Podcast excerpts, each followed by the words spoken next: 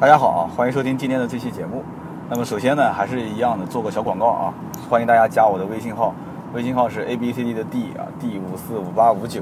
那么今天这一期呢，跟大家聊什么车子呢？啊，今天继续聊名爵好不好？很多人要说了，说哎，你才聊了名爵 MG 七，怎么又开始聊名爵？啊，是不是给他们这个车代言？啊，其实不是的，因为呢，MG 七这个车子呢，我这两天还在开，啊，这个车确实很有特色啊。虽然说，呃，我个人也不太喜欢这种。就是比较桃木内饰，呃，比较就是怎么讲呢？更中式一些啊，更古典的一些这种造型。我们就一切的参数和数据都不讲，就是打开车门这种内饰造型，我觉得就不太适合我这种风格。然后呢，我就在想，哎，我们哪一天不如讲一讲 MG 六啊？其实 MG 七跟 MG 六的这个风格差别是天壤之别，真的是天壤之别。MG 六的话走的就是那种啊运动轿跑的这种风格啊。然后顺便透露一下，当年我的这个伴郎，在我结婚的时候，好像就在我结婚前一年，他说要买辆车，我说你买个什么车？他说要买 MG，当时我是极力阻止啊，呃，其实我阻止他也没有什么太大的理由，就是从我个人角度来讲，其实与其花这么多钱啊买一个1.8升啊1.8排量的这个 MG，你不如选择买一些合资品牌的，像大众的速腾啊啊之类的，包括那个时候高尔夫也上市了啊，类似高尔夫这种车型。哎，他说不行，他说不行，一定要买这个车。我问他到底这车好在哪里啊？是是对这个外形特别喜欢，还是说啊哪个配置吸引你，还是怎样？而且当时我也很奇怪的就是，我说这个车子实际上实际上配置包括价格跟荣威五五零也差不多。我说你为什么不选择荣威？你选择一个这个 MG 啊？其实这个要是从事这个 MG 销售行业的人，一定要听听我这一期节目啊，我给你分析一下客户的真实的心理状态。其实呢，他当时看中哪几点？第一个。这个荣威五五零毕竟还是荣威啊，他认为这是他认为的，他觉得 MG 它毕竟是 MG 啊，两个英文 MG，而且呢，他也是觉得就是 MG 的车造型各方面更英伦的这种味道更重一些，但是荣威呢，就是感觉是怎么讲呢？就是设计啊风格各方面更本土化一些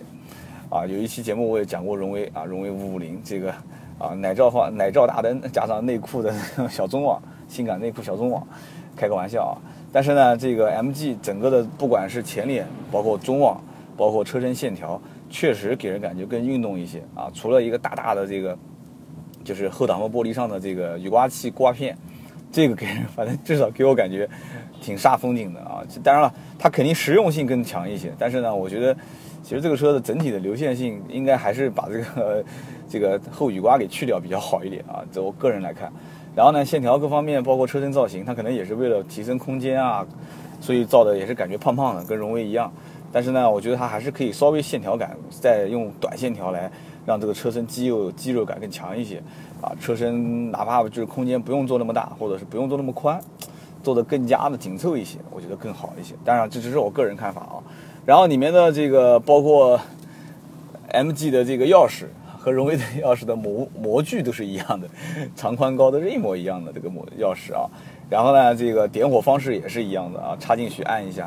啊。然后这个包括仪表台也是，仪表台也是非常相似，造型包括这个中控啊，仪表台上的这个显示屏、按钮、旋钮啊，包括这个反正都很相似，这就不一一讲了啊。排量什么的更不用说了，那肯定都是一样的啊，一点八升、一点八 T。那么整体来讲的话，实际上 MG 我也开过，操控就是整个操控的感觉，包括什么自动挡变速箱啊，包括手动变速箱，其实跟荣威真的很像啊，真的很像。虽然有人讲说 MG 买的是这个啊罗孚的图纸，荣威买的是罗孚的这个生产线，所以呢，MG 的车子所有的造型都更加英伦一些，更原汁原味一些。但是荣威呢？啊，就是产品的品质各方面说是更有保障。当然了，其实上海人造车和南京人造车，虽然我是南京人啊，但是我觉得南汽造车子还是啊有很大的提升空间，可以啊可以去去提升的。上海人造车确实还是比较细腻的啊，各方面来讲，其实包括我开的这辆名爵 MG7 啊，其实也是。但是实际上荣威现在已经是在包括七，你像七五零，它就是在仪征产的啊，它是在江苏仪征，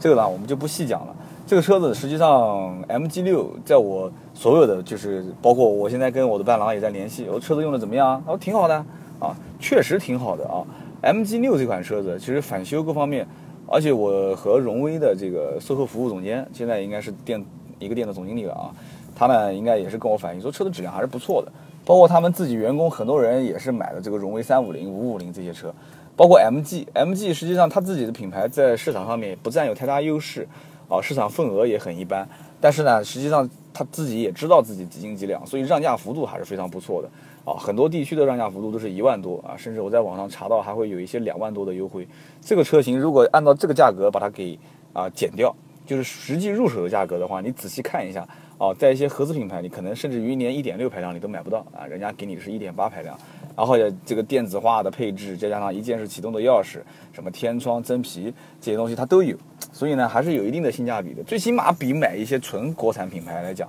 哦，当然了，我不是说国产品牌不好，就是配置搞得非常高，然后呢，这个品牌是非常这个屌丝一点的这种品牌，啊，我个人觉得，如果你要让我去建议购买哪一款，我觉得还是可以选荣威跟名爵，至少在国产品牌当中来讲，它还是属于整体做工各方面还是说得过去的啊，而且人家用车子，至少从我个人来看的话。啊，一个就是做工用材的品质，另外一个呢就是尽量不要让我修啊，返修率要低，然后再剩下来呢，什么油耗啦、什么操控这些东西都可以放其次。反正我这个人就是最讨厌的，车子买回去经常修，啊，你十年八年不让我修，我就对你这个车子敲大拇指。我我的评判车子的好坏的标准就是这个，大家开个玩笑，很多人的评判标准实际上跟我是一样的。但是有一些你要知道，到了一定级别的人购车，他觉得其实修车并不是一件什么太坏的事情啊。当然了，能不修是最好啊。但是他们得到的就是对于买车和体验中最好的第一要素，它不是说返修率高不高，而是操控的这种快感啊，或者是这个材质的奢侈化、奢侈的这个这个奢侈化的程度啊，或者说是这个怎么讲呢？有些人是对空间的要求，有些人是对安全程度的要求，这都不一样。所以呢，今天跟大家聊了这个 MG 六，MG 六呢，我个人还是推荐，呃，如果说要是有这个经济在这个阶段十几万的这个上下的购车需求的时候。还是可以考虑，可以去看一眼，倒不说考虑购买啊，可以看一眼，因为现在十几万的级别的车辆选择余地太多太多太多了。从当年的这个只有几个品牌可以选，到十几个品牌，到现在几十个品牌，